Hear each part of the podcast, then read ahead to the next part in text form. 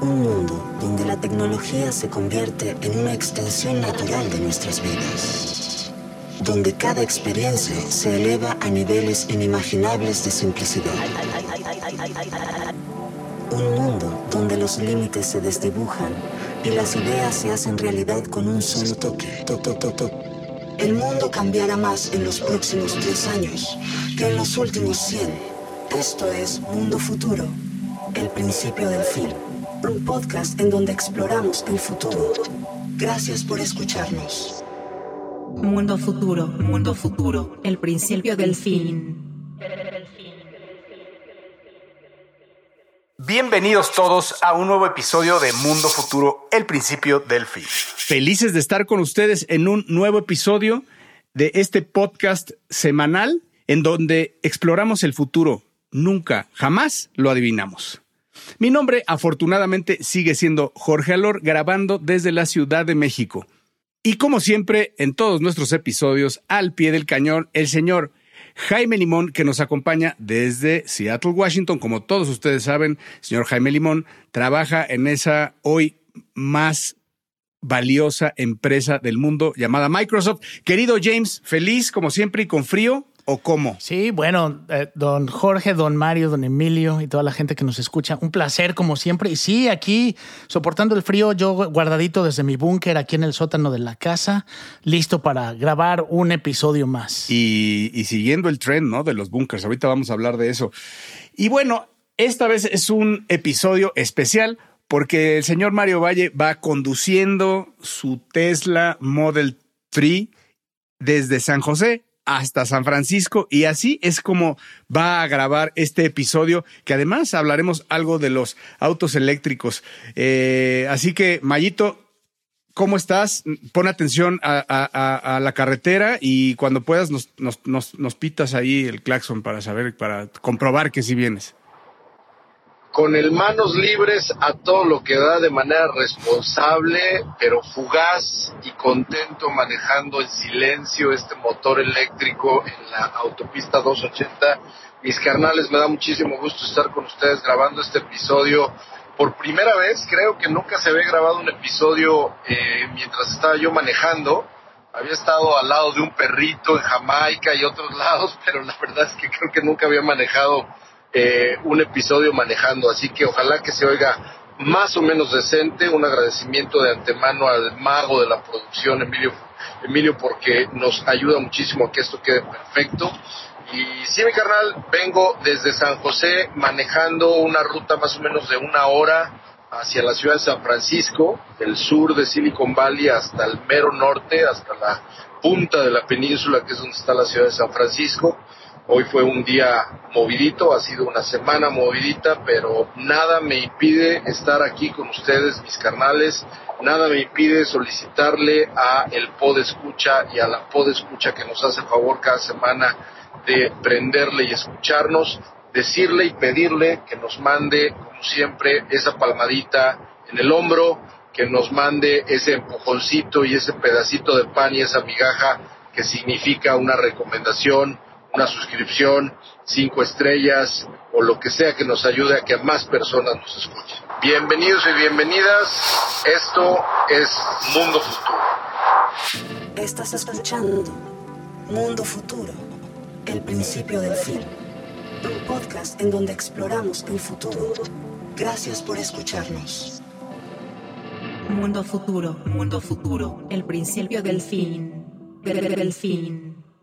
Bueno, y efectivamente a mí me toca hablar, mis carnales, el día de hoy de un tema que, que, tiene dos aristas interesantes desde mi punto de vista. Uno de ellos es evidentemente los autos eléctricos y cómo estos autos eléctricos están dibujando parte del futuro inmediato que estamos viviendo ya en todos lados. Pero por otro lado, la otra arista de esto que estuve pensando a la hora de platicar el día de hoy, dado que estoy efectivamente manejando un auto eléctrico eh, de San José a San Francisco. Una de las cosas que seguramente ustedes han escuchado en las noticias es que los autos eléctricos o la industria automotriz eléctrica está viviendo un invierno, está viviendo un momento difícil, está viviendo un momento donde eh, vaya, no me voy muy lejos. Este auto es rentado, este Tesla Model 3 es rentado. Yo no tengo auto a mucha honra, pero esta vez tuve que rentar un auto para, para, transportarme de San José a San Francisco. Y no me voy muy lejos. Hertz, que es la compañía que todos ustedes conocen de renta de autos, eh, ha sido una noticia las últimas semanas que ha vendido y está vendiendo prácticamente todas sus flotillas de autos eléctricos o la gran mayoría de las flotillas de autos eléctricos. Entonces, en medio de un invierno, en medio de una crisis, digamos, quienes nos hicieron favor de escuchar el episodio pasado recordarán que Jorge dijo una noticia, o más que una noticia, una de sus participaciones fue que Tesla había vendido menos autos que lo esperado y que había vendido incluso menos autos que una compañía de la cual Elon Musk se burlaba constantemente, esa compañía llamada BYD, que Jorge, que Jorge nos ha, nos ha, nos ha dicho la, el episodio anterior. Pero bueno, para entrar al punto, yo quería explorar dos temas con ustedes, mis canales. Uno de ellos es independientemente de que estemos viviendo una pseudocrisis en términos de venta de autos eléctricos y en términos de adopción de esta tecnología, en el contexto de lo que platicamos el episodio pasado, de que falta todavía mucho tiempo para que los autos eh, voladores o los eVTOLs sean una realidad, falta mucho tiempo para que una reconfiguración urbana incorpore justamente las ciudades incorporen a estos autos voladores. Eh, definitivamente lo que se perfila como una interesante tendencia, y una disculpa si empiezan a escuchar aquí a la señora Tesla que me va a empezar a decir por dónde meterme, pero si incorporamos a la conversación que hay cada vez más armadoras competidoras locales en Estados Unidos y en América y en el digamos en el entorno occidental, no nada más a nivel China, sino también autos japoneses, etcétera, que están fabricando autos eléctricos, hay que decir que muy pronto viene una época en donde no estaremos escuchando motores, ¿no? Como todos ustedes saben, los motores de auto y los motores de motocicleta, como ahorita va a platicar Jorge, una moto que él probó eléctrica, pues obviamente estamos acostumbradísimos como civilización a que el ruido, el ruido ambiental de las ciudades incorpore motores, aceleraciones, enfrenadas, accidentes, etcétera. Y pues nos estamos enfrentando a un mundo cada vez más que va a ser menos ruido. Esto evidentemente puede tener consecuencias muy positivas, pero también puede tener consecuencias extrañas porque eso de pensarnos en una ciudad que no hace ruido es un futuro que les apuesto que no nos imaginábamos. Yo sí me lo imaginaba y lo agradezco. Eh, yo creo que tu edad te impide, te impide pensar. Eh, Mi avanzadísima edad. Tu avanzada edad y tu, y tu ruidosa Toluca te impiden pensar en que realmente la naturaleza eh, del, ser humano es estar en silencio, disfrutar el silencio. Ahora te voy a decir una cosa. Mientras yo y mi Moto Guzzi B7 existamos, voy a hacer el ruido que todos los Tesla, que 28 Teslas juntos eh, tienen en silencio, ¿no? Eh, la verdad es que, a ver, eso es algo que yo he, discutido con amigos. Eh, pues es difícil para nosotros decirlo, para nosotros, pues Gen Xers, eh, poder, poder pensar en que los coches no hagan ruido. yo creo que nos vamos a morir pensando en lo que tú dices, ¿no? Y en no, en no disfrutarlo. Nos gusta el, el ruido de un motor a gasolina, es hermoso para muchos, ¿no? Ahora, yo que vivo con una millennial, detestan detestan el ruido de los coches a gasolina.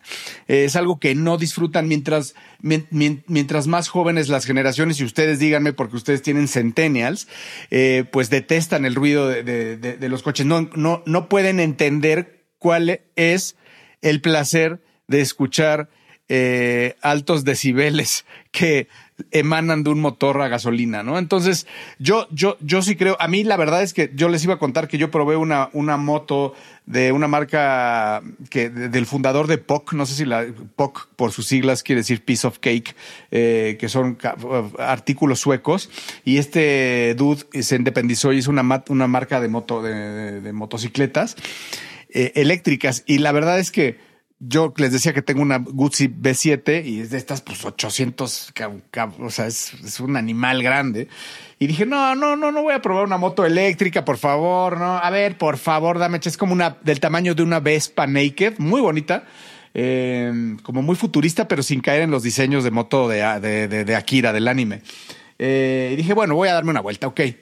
Hermoso, hermoso lo que yo les cuente, la sensación es hermosa de ir eh, en, en, silencio absoluto eh, en las calles y, con una aceleración de que ya quisieran las motos de gasolina, como pasa exactamente con los, con los autos eléctricos. Eso es lo que está cabrón. O sea, la aceleración de, de 0 a 60 millas por hora o de 0 a 100 kilómetros por hora que tiene un, un modelito 3, que de todos los Tesla, digamos, es el más sencillo.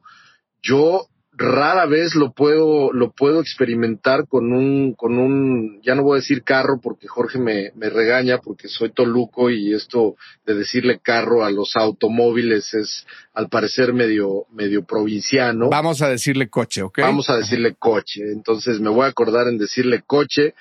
Con un coche de aceleración normal, con un coche de inyección de gasolina, etcétera, pues la verdad es que no, es, es, es, es difícil acomodarse en la mente cultural y en el oído cultural que tengo el que yo esté acelerando como si se estuviera acabando el mañana, cabrón, y que no haga nada de ruido. Mira, ahorita voy a 50, 60, 70, 80 kilómetros por hora y no hace nada de ruido. El, el, tema, el tema al que voy con esto, Jorge, es, y por cierto, hay una marca de, que hasta Harley Davidson compró una marca acá de una motocicleta hecha acá en Silicon Valley eléctrica llamada Livewire, Livewire, y, y esta, esta marca o esta empresa la compró Harley Davidson la verdad es que no me sé los detalles, pero y no he probado la motocicleta, pero es una moto eléctrica además preciosa. Pero es cierto que nos estamos enfrentando a un futuro raro, ¿no? Muy, muy, muy millennial friendly, entonces, por lo que estás diciendo en términos de que no va mucho ruido, pero también un poco peligroso, o sea, vas a tener que voltear a ver a la derecha bien y dos veces para que no te vayan a planchar, cabrón, ¿no? Pero va a ser, pero va a ser un futuro de transicional. La verdad es que eh, yo creo que los próximos años los coches no los tendrás que manejar. Yo estaba viendo una noticia, yo creo que ustedes la vieron, le dio la vuelta al mundo hace la semana pasada, eh, que como hay muchas, ¿eh? donde una, una señora le tienen que ir pitando porque va en su Tesla y se, se queda dormida y va totalmente dormida en, un freeway eh, en Estados Unidos, ¿no? Sí, a mí, a mí me ha, a mí me ha tocado ver aquí en la calle por cerca de Seattle a, señoras que vienen maquillándose con las dos manos, ¿no? O sea, no vienen viendo siquiera hacia el frente, vienen viendo el espejo. El copilot de Tesla es del diablo, cabrón. Sí, pero ¿sabes qué? O sea, hoy, hoy sabemos, hoy, hoy que hay más reportes públicos, es que uno que no es infalible, ¿no? O sea, y que no, no es infalible. Hay, mucho riesgo en utilizarlo ciegamente, eh, pero eventualmente sí vamos a llegar a algo así, ¿no? A donde no te preocupa, o sea, el, acto, el acto de manejar ya no es algo que tienes que hacer. Y creo que ahorita que mencionaban a la gente joven, pues la gente joven, si puede evitar aprender a manejar, si puede evitar este, complicarse con el uso de o, tener un coche, Así es. Pues, lo prefieren. Creo que para donde va, como dice Jorge, es vamos a siempre va a haber gente que tenga el entusiasmo por el automovilismo. Por ejemplo, mi hijo, a mi hijo le gustan mucho los coches y hemos ido a ver coches de repente que hacen este, demostraciones por aquí de coches clásicos, pero entonces se convierte como en algo más como de, de culto, de colección, ¿no? Algo que, pero hacia adelante el uso diario eh, seguramente va a ser bien diferente. Y ya esa, esas, esos gustos que, se, que existen por el sonido del motor, por, el, este, por, el, por lo que se siente al acelerar un motor este, de, de combustión, pues va a ser va a ser una minoría de personas. Yo creo que yo creo James que es una ah, un, un, futuro mejor. Eh, es un futuro más respetuoso, es un futuro más limpio.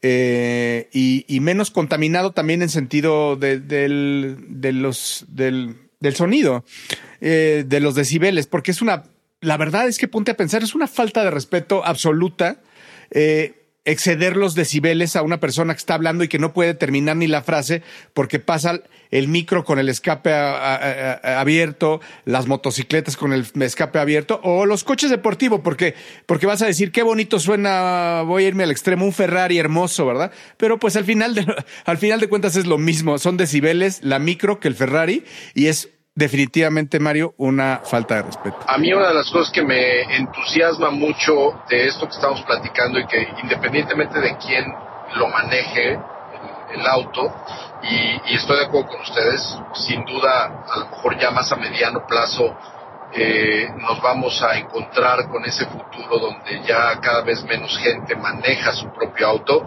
pero la verdad es que el futuro de corto plazo, que es como comencé platicando esta participación, el futuro de corto plazo van a ser cada vez menos automóviles basados en gasolina, menos automóviles basados en combustión, ¿no? Y más automóviles eh, vaya, hay muchísimas naciones que ya anunciaron, una de ellas Estados Unidos naturalmente, que a partir del 2050 van a tener una política anti-autos de gasolina, ¿no? Tal cual, así de explícito. Pero una de las cosas que me entusiasma eh, alrededor de este mundo, que tampoco es algo que a mí me, eh, me entusiasma por el futuro que representa, pero no es porque yo sea fan de los, de los coches, nunca lo he sido, este, pero, pero el, el, el la tendencia llamada driving as a service, ¿no? El, el tema de que todo lo que tenga que ver con tu auto pueda ser modular y que sea un servicio, como un leasing, pero un leasing incluso del software, que por cierto, hace rato me llegó una notificación aquí a la pantalla del Tesla diciendo que hay un software update y que si quería yo actualizarlo así mientras andaba pero pero ese ese driving as a service o manejar como servicio basado sobre todo en software creo que va a ponerse muy interesante. Así es. Eh, gracias, Mario. Si ustedes creyeron que este fue una sección dedicada a los autos eléctricos, están ustedes equivocados. Lo que ustedes presenciaron fue una sección dedicada a la estabilidad del 5G en las carreteras de Estados Unidos. Exactamente porque como escucharon, este, no tuvo ni una sola falla la comunicación. Muchas gracias, Mayito. Venga. Estás escuchando Mundo Futuro, el principio del fin. Un podcast en donde exploramos el futuro. Gracias por escucharnos. Mundo Futuro, Mundo Futuro, el principio del fin. Del fin. Bueno, yo les quiero hablar de una cultura que se ha gestado principalmente en los Estados Unidos, que eh, en, su palabra original en inglés se llama survivalist culture. La traducción sería como cultura de supervivencia, pero no le hace, no le hace justicia la traducción. Y básicamente, pues es este movimiento social que viene desde la Primera y la Segunda Guerra Mundial, en donde el ser humano ha excavado para hacer bunkers. Primero, pues contra bombas, en los 60, bueno, terminando Segunda Guerra Mundial, en los 50, eh, se reutilizaron todos los que ya estaban, pero no se, no se dijo nada, fue en secrecía. Eh, en los 70 empezó pues ya las, la, la empezaba la, los mm, inicios de la Guerra Fría y, ya para finales de los 70, principios de los 80 ya era eh, las amenazas nucleares. Entonces empezaron ya con la, eh, con la amenaza nuclear a ponerse más de, a ponerse más de moda el día del, Doomsday famoso, el día del día del apocalipsis y así es como esta cultura empezó a partir de los años 80 a, tomar más y más fuerza, eh, de, que, que, trata pues básicamente de estas personas que saben sobrevivir, ¿no? Que están preparados para ese día del apocalipsis final. Eh, ¿Y esto qué quiere decir estar preparados? Pues para muchas cosas. Puede ser el apocalipsis final, puede ser por un desastre natural, puede ser por, por, emergencias de orden social, puede ser, incluso hay quien dice que puede ser por un ataque extraterrestre, global, eh, este, catástrofes globales, eh, incluso pueden ser sismos, guerras, enfermedades, etcétera. Hay muchas causas que, tienen a esta gente pues con esta eh, con este nervio ¿ah? para que con este pendiente como decía mi abuelita con ese con ese pendiente y esa ansiedad y que esa ansiedad provoca que tengan armas víveres, agua, aire, etcétera. Y esto pues ha ido cobrando, esto no se ha mitigado porque pues en los, en los noventas, eh, finales de los noventas, además de que pues el, tema nuclear nunca, nunca terminó, pero, pero, pero fue allá en el famoso Y2K, ¿se acuerdan que revivió el tema de que nos íbamos a morir todos por el, el Y2K? En los 2000, el 11 de septiembre, jugó un papel importante por el tema eh, eh, del terrorismo. En el, después en los 2000, ya, ya 2010 también, ¿se acuerdan que también el mundo se iba a acabar por el Black Swan, la, la catástrofe económica del 2008? Y bueno, ahora hay algo que es lo que quería comentar, que, que incluso, lo, incluso lo platicamos cuando, cuando James habló de la película esta de Julia Roberts que se llama Leave the World Behind, que ya hemos tocado ese tema, en donde un búnker juega un papel protagónico en, en, esa película. A ver, esa película, para los que ya lo vieron, eh, es una película protagonizada por Julia Roberts e Ethan Hawke. Y no sin spoilers, eh, un, búnker juega un papel importante en todo esto porque hay una... Están pasando una serie de sucesos en el mundo en donde ellos no tienen idea qué está pasando porque hay un blackout de comunicaciones, eh, un blackout de, de, internet, e, etcétera.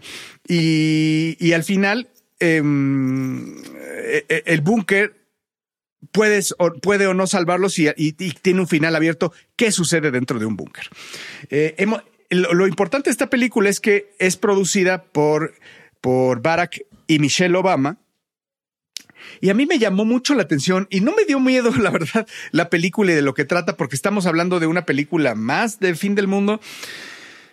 Pero sí me sacó de onda que esté producida por los Obama, porque porque Obama, los Obama son gente extremadamente inteligente. Si hay alguien en este mundo que está informado y que sabe de lo que puede pasar y sabe de los secretos que hay y de lo que somos como raza vulnerables, es Barack Obama, aunque tenga eh, eh, por el acceso que tiene a la, información clasificada, simple y sencillamente. Entonces, ya el tema de, el, ya el punto focal de lo que les quiero decir es qué nos quiso decir Obama al producir, que ya sabemos que es el que pone la lana, en protagonizar una película con esta temática. Pero a lo que quiero llamar, a lo, que quería llegar de todo esto, es que vuelve el tren, pero con todo. Ahora sí está con todo en donde celebrities y eh, celebrities y sobre todo multimillonarios están creando sus búnkers en diferentes lugares. A ver, la lista es enorme, ¿no? Pero lo, que más llama la atención es Mark Zuckerberg,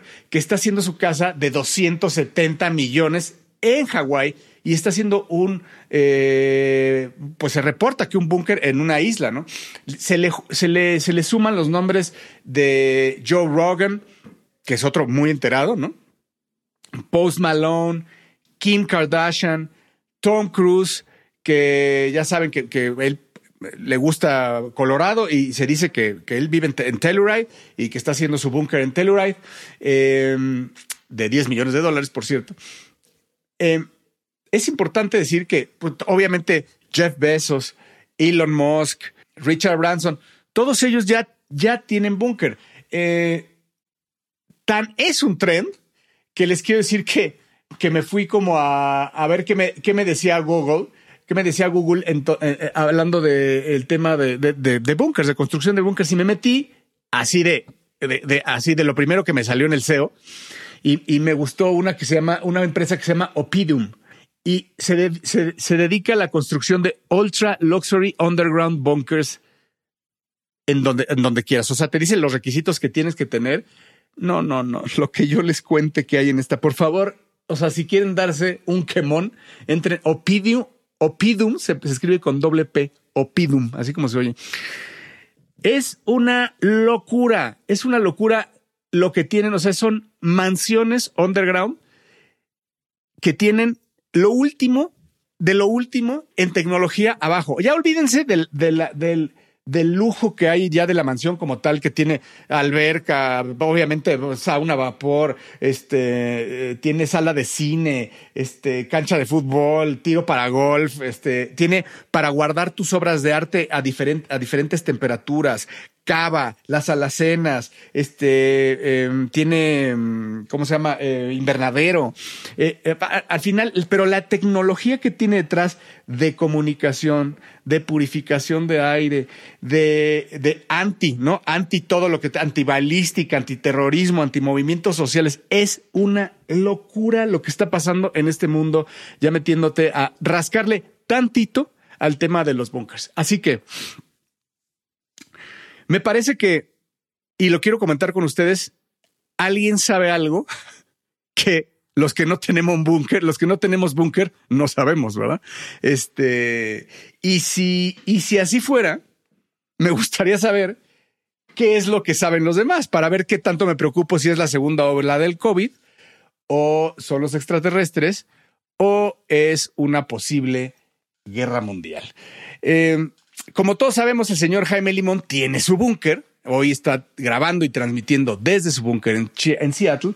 Y me gustaría preguntarle, porque, porque quiero conocer su opinión, ya que también uno de sus jefes eh, es uno de los que está apuntado a tener, a tener un búnker. Claro que obviamente ese fue el primer búnker de la historia después del de Hitler. Este, pero eh, porque Hitler, para todos, para que todos sepan, y se acuerden, murió en un búnker, o por lo menos eso dicen. Eh, pero querido James, ah, yo creo que si pasa algo afuera, aunque la jaula sea, aunque la jaula sea de oro, jaula se queda. Sí, bueno, yo te puedo decir que en mi búnker creo que puedo sobrevivir media hora, que es cuando se me acaban los refrescos, los refrescos y las palomitas, porque aquí es, aquí es donde venimos a ver la tele, pero fuera de eso y de que es un sótano, eh, Sí, aquí yo también he visto y justamente ahora que estabas mencionando todo esto, me ha tocado platicar con gente de la zona que trabaja en construcción y hay varios lugares aquí, obviamente por discreción no te dicen nombres, pero hay varios lugares aquí donde han construido búnkers a 20 minutos de Seattle, ¿no? Pero como mencionas tú, Jorge, al final del día, ¿quién quiere vivir en un mundo donde no vas a poder salir por años de ese cuarto, ¿no?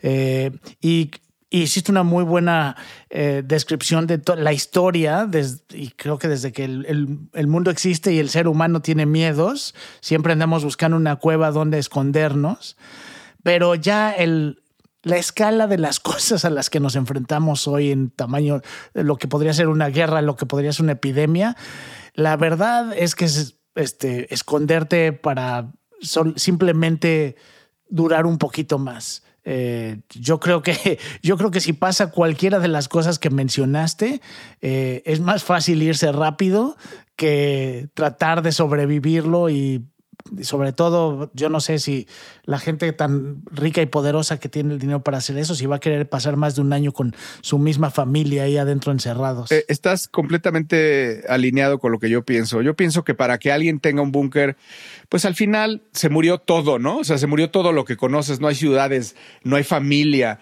no hay medio ambiente, quizá no puedes salir porque está contaminado, invadido, lo que sea. Eh, pues realmente el, la, la vara de entrada para tener un búnker no es tanto. O sea, realmente pues, estaba viendo los precios de lo que cuesta el así el full, full, full, el que les describí, 56 millones de dólares. 56 millones de dólares. O sea, la verdad es que hay miles de personas que tienen 56 millones de dólares y que podrían gastárselo en un búnker. En eh, eh, eh, posiblemente Mario ahí es como una casa, ¿no? Es una, claro, es una casa. O sea, al final de cuentas, tú compras la parte de arriba pero la puedes comprar, eh, eh, eh, güey, vamos a comprar, vamos a poner que lo compramos en Zacatlán de las Manzanas. Y ahí vamos a hacer en medio de la sierra, compramos media montaña y haces la cueva para el búnker. Y, y, y, al final tienes precios de tierra, porque obviamente no lo vas a hacer cerca de ninguna ciudad, pero lo vas a hacer, lo, tienes precios de tierra muy baratos. O sea, ni siquiera cuentes la tierra en este precio, 56 millones de dólares. Es más, es más la infraestructura. Yo creo que me, me quedaría mucho con todo lo que dijiste alrededor de la infraestructura, de la tecnología pensada, o sea, como un ejercicio tecnológico de construcción y como una obra de ingeniería y de planeación debe de ser chingoncísimo dedicarse a eso, ¿no? Y estar pendiente no nada más de la tecnología de efectivamente, como dijiste, la purificación de aire, sino también qué tanta conectividad y fibra óptica le vas a poner, dónde van a estar los servidores, cómo le vas a conectar tal o cual cosa para, para televisión de circuito cerrado. Creo que es muy importante cómo te puedes comunicar con otros bunkers, otros sobrevivientes, vía cuál frecuencias, con qué códigos. O sea, al final creo que tiene Exacto. mucho más. A mí me parece una tendencia, una tendencia mucho donde, donde, donde es una de las muestras donde los ultramillonarios nos dan, nos dan fe y, legalidad de que están muy aburridos, ¿no? Y que la aburrición y de que tienen demasiado dinero, mayor. este combinado combinado con mucho dinero eh, más un consumo mediático a lo pendejo, porque ya también platicamos hace varios episodios que definitivamente la cartera y el cerebro no siempre están unidos, o sea, traducción, hay mucho pendejo con muchísimo dinero este, a mí, a mí me parece una, una tendencia nada más que probablemente sea efectivamente un, un fluke, ¿no? O sea, que, que sea efervescente y que se muera y que no, y que de aquí a que necesitamos un búnker pasen 200 años, ¿no? Y mientras tanto, pues alguien se gastó 50 millones de dólares y lo que tiene es un lugar para hacer fiestas y ya. Estás escuchando Mundo Futuro, el principio del fin un podcast en donde exploramos el futuro. Gracias por escucharnos. Mundo futuro, mundo futuro, el principio del fin, del fin. Y bueno, para terminar este episodio con nuestro tercer tema, quería platicar un poquito con ustedes en base a lo que ha estado pasando desde el año pasado.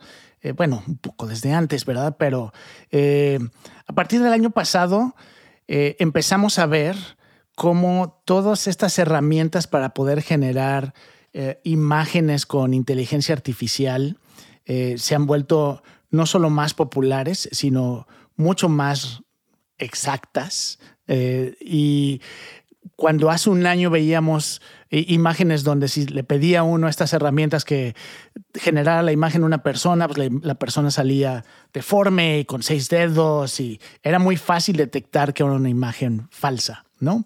Eh, hoy ya un año después, en solo un año, eh, ya vivimos otra realidad donde estas imágenes que se están creando son cada vez más difíciles de identificar con fotografías reales.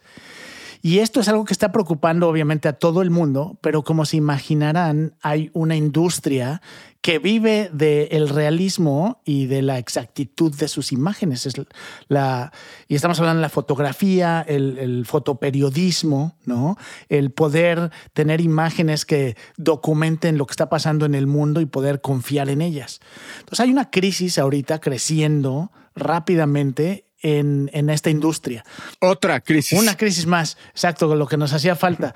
Y, y como se imaginarán, sobre todo después del año pasado, donde un concurso pues, bastante reconocido de fotografía lo ganó alguien eh, metiendo una imagen que era falsa, es decir, que era una imagen creada con inteligencia artificial, bueno, pues la, industria empezó a buscar uh, opciones. Hace poco se anunció eh, que existe ya una, es como una asociación, una coalición a través de la industria fotográfica que está empujando Adobe, una de las, de las compañías más interesadas en esto, eh, que se llama el Content Provenance and Authenticity. CPA, CP2A. La van a empezar a escuchar por ahí porque ya compañías como Sony, Canon, Nikon, Getty, por ejemplo, que es muy famoso por, por las imágenes, este, su banco de imágenes, eh, todas estas empresas están empezando a trabajar en conjunto para crear algún tipo de formato para que en un futuro no muy lejano la próxima cámara que usted compre, si es que usted compra todavía cámaras digitales, eh, permitan poner información en los archivos fotográficos que den fe de que son verídicos, de que son reales. Y esto a causa obviamente de la urgencia de poder de rápidamente tener algún tipo de solución eh, que permita diferenciar imágenes falsas o imágenes creadas con inteligencia artificial de fotografías reales. Obviamente hoy en día la mayoría de las fotos que se toman es con celulares y si usted se dio cuenta no mencioné ni a Google ni a, Apple en, este, en, la lista de empresas que están participando. Esperemos que en algún momento lo hagan. Pero creo que esta es una de las iniciativas que vamos a necesitar. Aquí hablamos mucho de la necesidad de legislación y de reglas, pero esto cada vez se vuelve más urgente. Eh, porque estamos no, no lejanos a eh, no poder diferenciar ninguna imagen que veamos, ¿no? Y la industria de, de nuevo, de la fotografía, pues depende de poder saber que lo que está uno viendo realmente existe, eh, realmente sucedió. Entonces vamos a empezar a ver esta tecnología nueva. Ya este, la compañía de fotografía o de cámaras Leica, de hecho ya sacó el primer modelo, es la primer cámara que tiene un sistema de credenciales de contenido donde usted puede, cuando toma una imagen, la imagen ya lleva una información que permite asegurar que es una imagen real. Entonces, no, no sé cómo lo vean ustedes, yo creo que es algo, siempre lo mencionamos aquí, pero es una de esas cosas que vamos a necesitar para poder tener todavía una realidad compartida, ¿no? En la que podamos creer y no depender ya de, la, solamente de las fuentes. Yo estoy de acuerdo contigo, James. Eh, para mí, sin duda, el tamaño de la industria pues se va a reducir, ¿no? O sea, no, no creo que vaya a llegar a un tema de, de desaparecer, pero se va a, a, reducir. Y creo que lo que están haciendo es lo correcto.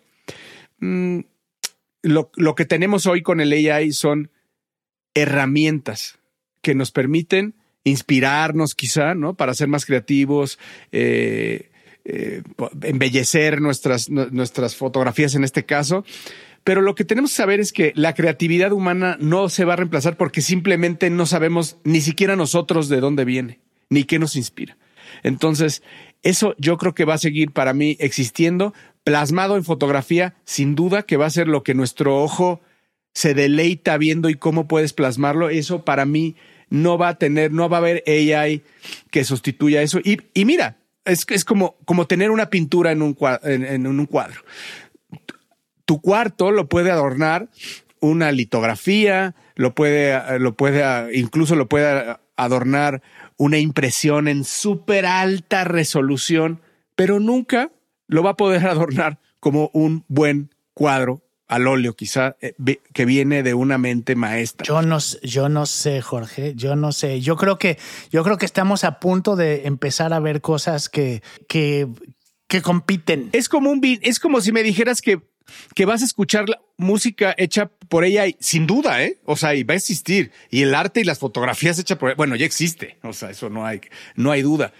Pero de ahí a que lo sustituya, o sea, que preferimos los humanos consumir el arte, vamos a decir el arte, porque la fotografía es el arte, el arte hecho por computadora que el arte hecho por el ser humano, cuando ni siquiera sabemos por lo que te decía, que la inspiración viene de un je de un lugar que no sabemos de dónde viene, que nos inspira en el arte, de todos los artes. Yo creo que esta es una historia que ya vimos nosotros, ya la vimos, ya es algo que hemos visto antes y les voy a poner un ejemplo. Todo el mundo sabe aquí quién es Georges Méliès, ¿no? El este, el, el padre de los efectos visuales, ¿no? El, el cabrón que en, en, en las primeras épocas del cine era el que le puso crema de, de, pastelera a la luna y que este, hizo viaje a la luna de Julio Verne y que hizo una obra de arte, ¿no? Si tú me preguntas, oye, ¿perdió algún tipo de validez eh, o de mérito el cabrón de George Méliès versus la compañía más cabrona de efectos visuales para hacer posible, no sé, una película como Avatar, eh, la, respuesta son dos cosas distintas, ¿no? Eh, tú ves Viaje a la Luna de George Méliès y dices, no mames, este güey es un chingonazo con esas herramientas que tenía a la mano, y luego dices, Avatar vino a sustituir a George Méliès, en esencia no, porque en realidad ese arte y ese, esa esencia humana a la que se refiere Jorge, creo que es la que la gente a nivel consumo prefiere, independientemente del nivel que podría alcanzar. Vaya, pinche Mid Journey 6 Mid Journey 6 ahorita nos aplasta, ¿no? A nivel fotografía. Pero ustedes están asumiendo que pueden diferenciar. Y yo lo que estoy diciendo, y por eso es que estas compañías están sacando esta tecnología, es que hay un momento en que ustedes ya no van a poder saber si lo que están viendo y les gustó viene de una persona. Si fue una fotografía artística. Sí, no saben si viene de una persona o de una eh, computadora. Sí, eso sí, eso sí. Como tampoco sabes diferenciar el original y una copia de un Van Gogh. Correcto, pero la diferencia ahí es que tú asumes que eso que estás viendo fue creado por un ser humano. Y yo lo que te estoy diciendo. Los dos fueron por humanos. Pronto vamos a estar en un mundo donde vas a ver algo, te va a gustar y no vas a saber. No vas a tener manera de saber, a menos que haya tecnología que lo marque. Sí. Y, ¿Quién lo hizo? Y pronto en media hora. Literalmente. Sí, entonces, entonces por eso, volviendo a, a, a, a, esta tecnología y por qué las cámaras fotográficas quieren hacer esto, porque en, en cosas como fotoperiodismo, va a ser importantísimo poder decir, sí, aquí es donde estás viendo cómo pasó este accidente, cómo pasó esta cosa maravillosa. Y, y, poder diferenciarlo de alguna manera, porque estamos llegando a ese punto donde ya no vamos a poder diferenciar. Ahorita estaba viendo las últimas este, imágenes que están sacando con Mid Journey. Ya hay un concepto que me llamó mucho la atención, si no lo han escuchado, que se llama de prompt photography, que es básicamente gente que sabe de fotografía y hace los prompts con tanta, información que ellos ya tienen de su experiencia como fotógrafos, que las imágenes que crea... Le ponen la apertura y ponen el asa, el tipo de lente. Sí, el tipo Sí, de... sí, sí. El, el tipo de película, el todo. O sea, son prompts súper específicos que solo un fotógrafo ahorita podría hacer y están teniendo ya resultados que cuesta mucho trabajo diferenciar. Entonces, al final, yo no estoy diciendo que reemplace la creatividad. El tema es, no es tanto un reemplazo, sino hay, hay un momento en el que se mezclan y ya no vamos a poder diferenciar. Quizá eh, ese, ay, ¿cómo te puedo decir, James? O sea, ese específico uso del que venía, esa específica arte del que veníamos y de la que estamos hablando, que es la fotografía como tal, sí puede que vaya a ser, sí puede ser que vaya a ser fuertemente afectada o incluso desaparecida, como dices. Quizá venga y dé pie a algo que hoy no sabemos qué es y dé pie a, a otro tipo de, de arte. A ver, y, no, y como dije al principio, yo no creo que desaparezca, no va a desaparecer porque siempre habrá, siempre habrá alguien que, que, que, que, guste, ¿verdad? Que de, del arte hecho, hecho, hecho por y para humanos, ¿no? Y que esté garantizado por algo, aunque tu ojo no lo diga, ¿no? Aunque tu ojo, es como te decía, pues tú no vas a descubrir, tú no vas a saber si ese cuadro que estoy viendo aquí en mi cuarto está hecho de óleo o es una litografía, pero tú sabes que es el valioso porque es un original. Eh, y, y, y, habrá y seguirá, eso seguirá existiendo, me parece. Pero, pero quizá está dando pie a algo nuevo, James, que no sabemos hoy. Estoy de acuerdo contigo. Yo no estoy, no estoy sugiriendo que vaya a reemplazar, pero va, es, es la historia que hemos visto siempre con los medios y como tú dices, con las herramientas. Va a redefinir, ¿no? El, la radio redefinió este, a, a la música, ¿no? Trans, en transmisión, la televisión Sí, a la radio, sí, eh, la sí. fotografía redefinió, redefinió la pintura. Bueno, ahora la inteligencia artificial va a redefinir la fotografía, ¿no? Y lo que es, qué es arte, qué es real, qué es real y qué es no real. Entonces, al contrario, yo creo que es bien, o sea, por un lado, como artista, si alguien es fotógrafo, es bien interesante poder mezclar, poder entender cómo vas a diferenciar tú. Y, Claro. Pero al mismo tiempo es un hecho, que esto es, un pa- es imparable, que estamos a punto de estar en un mundo donde no sabemos, no sabemos, no podemos diferenciar. Un mensaje y una pista interesante para los emprendedores y las emprendedoras que nos están escuchando. Ahí tip gratis. Creo que una de las pistas o una de las herramientas tecnológicas que nos van a poder ayudar a solucionar este, este riesgo, James, no sé qué opinen, va a ser blockchain. Blockchain tiene tecnológicamente tecnológicamente mucho a nivel certificación para decir Pero es que no es eso, Mario. Es que no es de blockchain, o sea, no es de certificaciones. El arte es, es algo que, que consumen tus sentidos y que provoca emociones. Lo que se refiere James es si algo producido por, por, por una computadora provoca las mismas emociones que el arte producido por un humano. Al final, ¿es arte o no es arte si provoca emociones? Ahí ya no estamos hablando si, si está codificado, si, si es original o no. Al final, provoca o no provoca emociones y al provocar emociones es considerado arte. Ahora, hay alguien detrás de eso, James. O sea, no se generó, no se generó solo, güey. No amaneció un día y amaneció eh, un print de algo que nos provoca emociones. Alguien es responsable, vaya, siquiera del prompt. Hoy, hoy. Eso, eso, es, eso es a lo que voy. Era lo que estábamos platicando, ¿no? De que van a estar entrenándose a sí mismas las inteligencias artificiales. Sí. Sí, entonces miren, yo, yo creo que, digo, este es un tema que seguramente vamos a tener que tocar varias veces porque va a seguir avanzando, pero un poquito para cerrar, estoy de acuerdo con los dos. Creo que Mario, no sé si sea blockchain, pero una tecnología así de, de certificación va a ser importante. Ojalá sea blockchain, aunque blockchain, aunque creo que ya hay alguien que ya medio tronó cómo funciona blockchain hace poco, pero este, vamos a necesitar eso. Y como y por el otro lado, en la parte artística, como dices tú, Jorge, Estamos a punto de llegar a un área que no conocemos. Las herramientas y la tecnología al día de hoy para el ser humano siempre han sido eso, herramientas, no han sido autónomas. Estamos hablando ahora de algo autónomo que por primera vez impacta las, la, parte creativa que siempre hemos dicho que solo puede hacer un ser humano, ¿no? Totalmente de acuerdo. Y de ahí volvemos al principio. No sabemos cómo nos va a ir. Sigue siendo un volado, ¿no? Va a estar bien interesante. Estás escuchando Mundo Futuro, el principio del fin. Un podcast en donde exploramos el futuro. Gracias por escucharnos. Mundo Futuro, Mundo Futuro, el principio del fin. Del fin. Seguimos con la hora de las recomendaciones y yo les voy a recomendar una app esta vez. Yo sé que muchos le van a pagar ahorita a su device eh, cuando diga de qué se trata, pero es una app para meditar. Sé que hay a los que odian meditar, los que aman meditar y los que están curiosos por meditar. Para esos que están curiosos y los que aman meditar, eh, les voy a recomendar esta app que me volvió loco. Está increíble. Se llama Waking Up. Waking Up. Eh, despertando es una app que te lleva, es para todos los niveles, o sea, realmente te lleva desde si eres alguien que medita diario o que medita 10 minutos o que medita una vez a la semana o que nunca ha meditado, pero sobre todo creo que te lleva de la mano con diferentes ejercicios yo en lo particular soy alguien que he meditado desde hace unos cuatro años y no me considero súper meditador, pero me ha ayudado muchísimo, muchísimo, me ha dado mucha claridad en mi vida, eh, me ha dado mucha paz también, me encanta. Eh, es difícil, e, es, es difícil entrarle, o sea, es difícil hacerlo, es como, como hacer ejercicio, es como ir al gym, que es como, como ir al gym, ¿no? Que te cuesta trabajo, pero le entras y ves los, ves los resultados.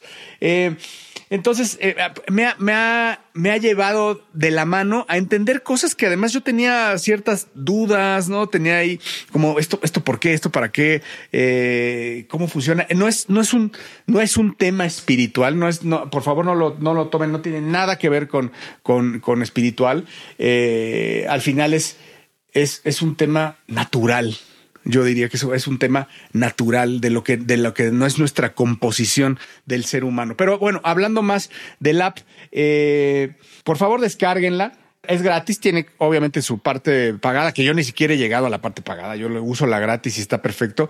Eh, tiene muchísimo contenido, eh, muchísimo, vaya desde cosas antiguas del Zen, muy, muy nuevas, y, lo más padre es que te va llevando un score de cómo vas y, va midiendo tu evolución. Así que em, si gustan, bájenla de, de cualquier App Store. Se llama el app Waking Up. Bueno, yo el día de hoy, aquí generalmente les, les este, recomendamos muchas cosas. Creo que nunca les he recomendado, les hemos recomendado música.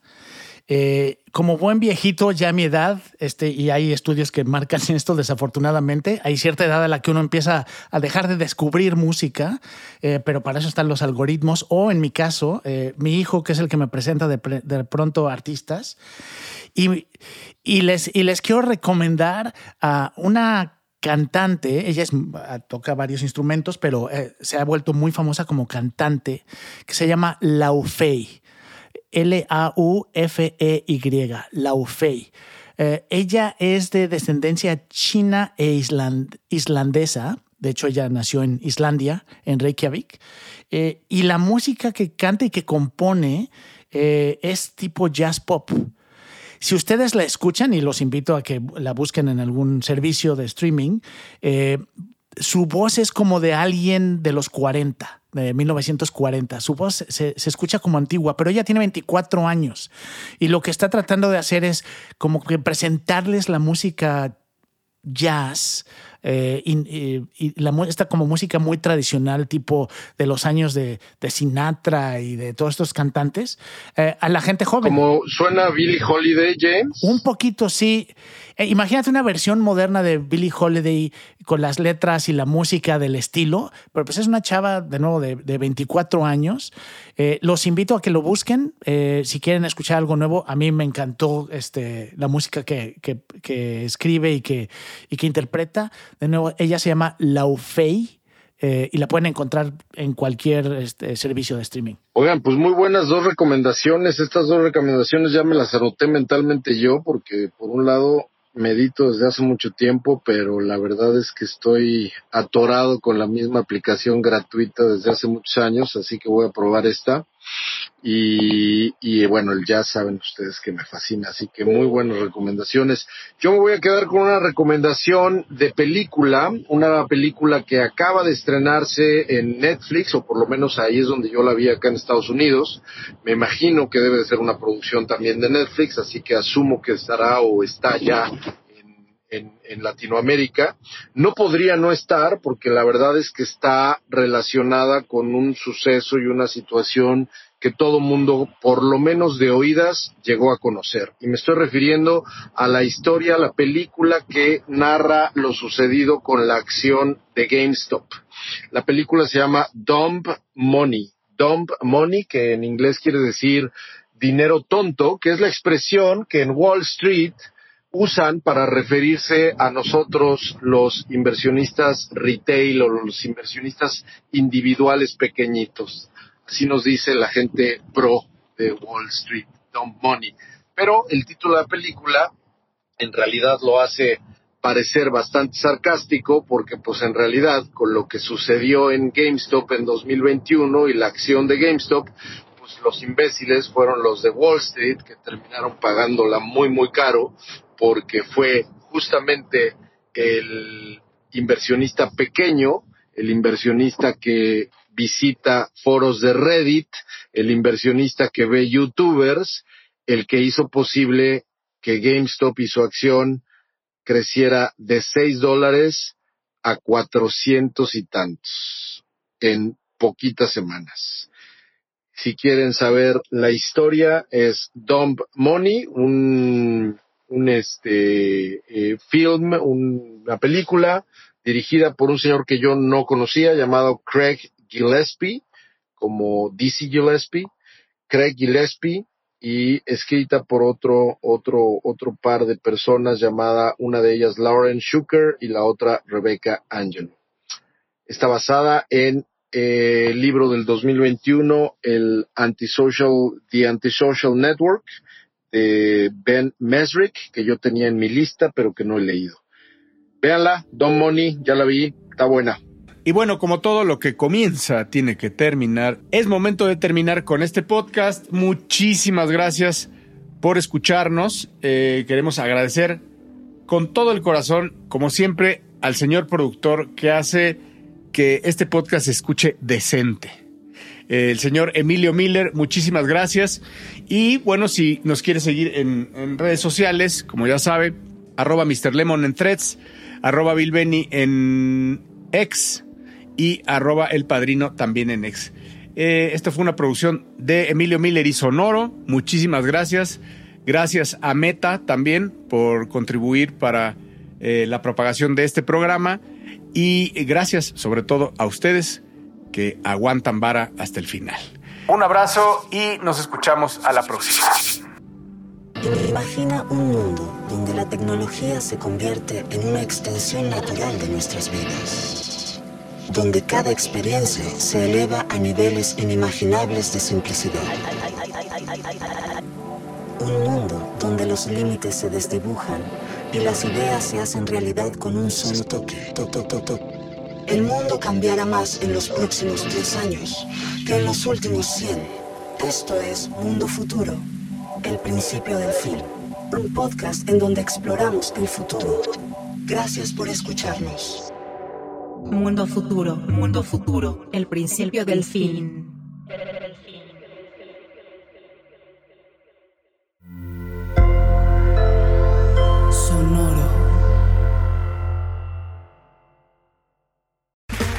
Okay, round two. Name something that's not boring. A laundry? Ooh, a book club. Computer solitaire, huh? Ah, sorry, we were looking for Chumba Casino. That's right. ChumbaCasino.com has over 100 casino style games. Join today and play for free for your chance to redeem some serious prizes. ChumbaCasino.com. No purchase necessary. Forward prohibited by law. 18 plus terms and conditions apply. See website for details.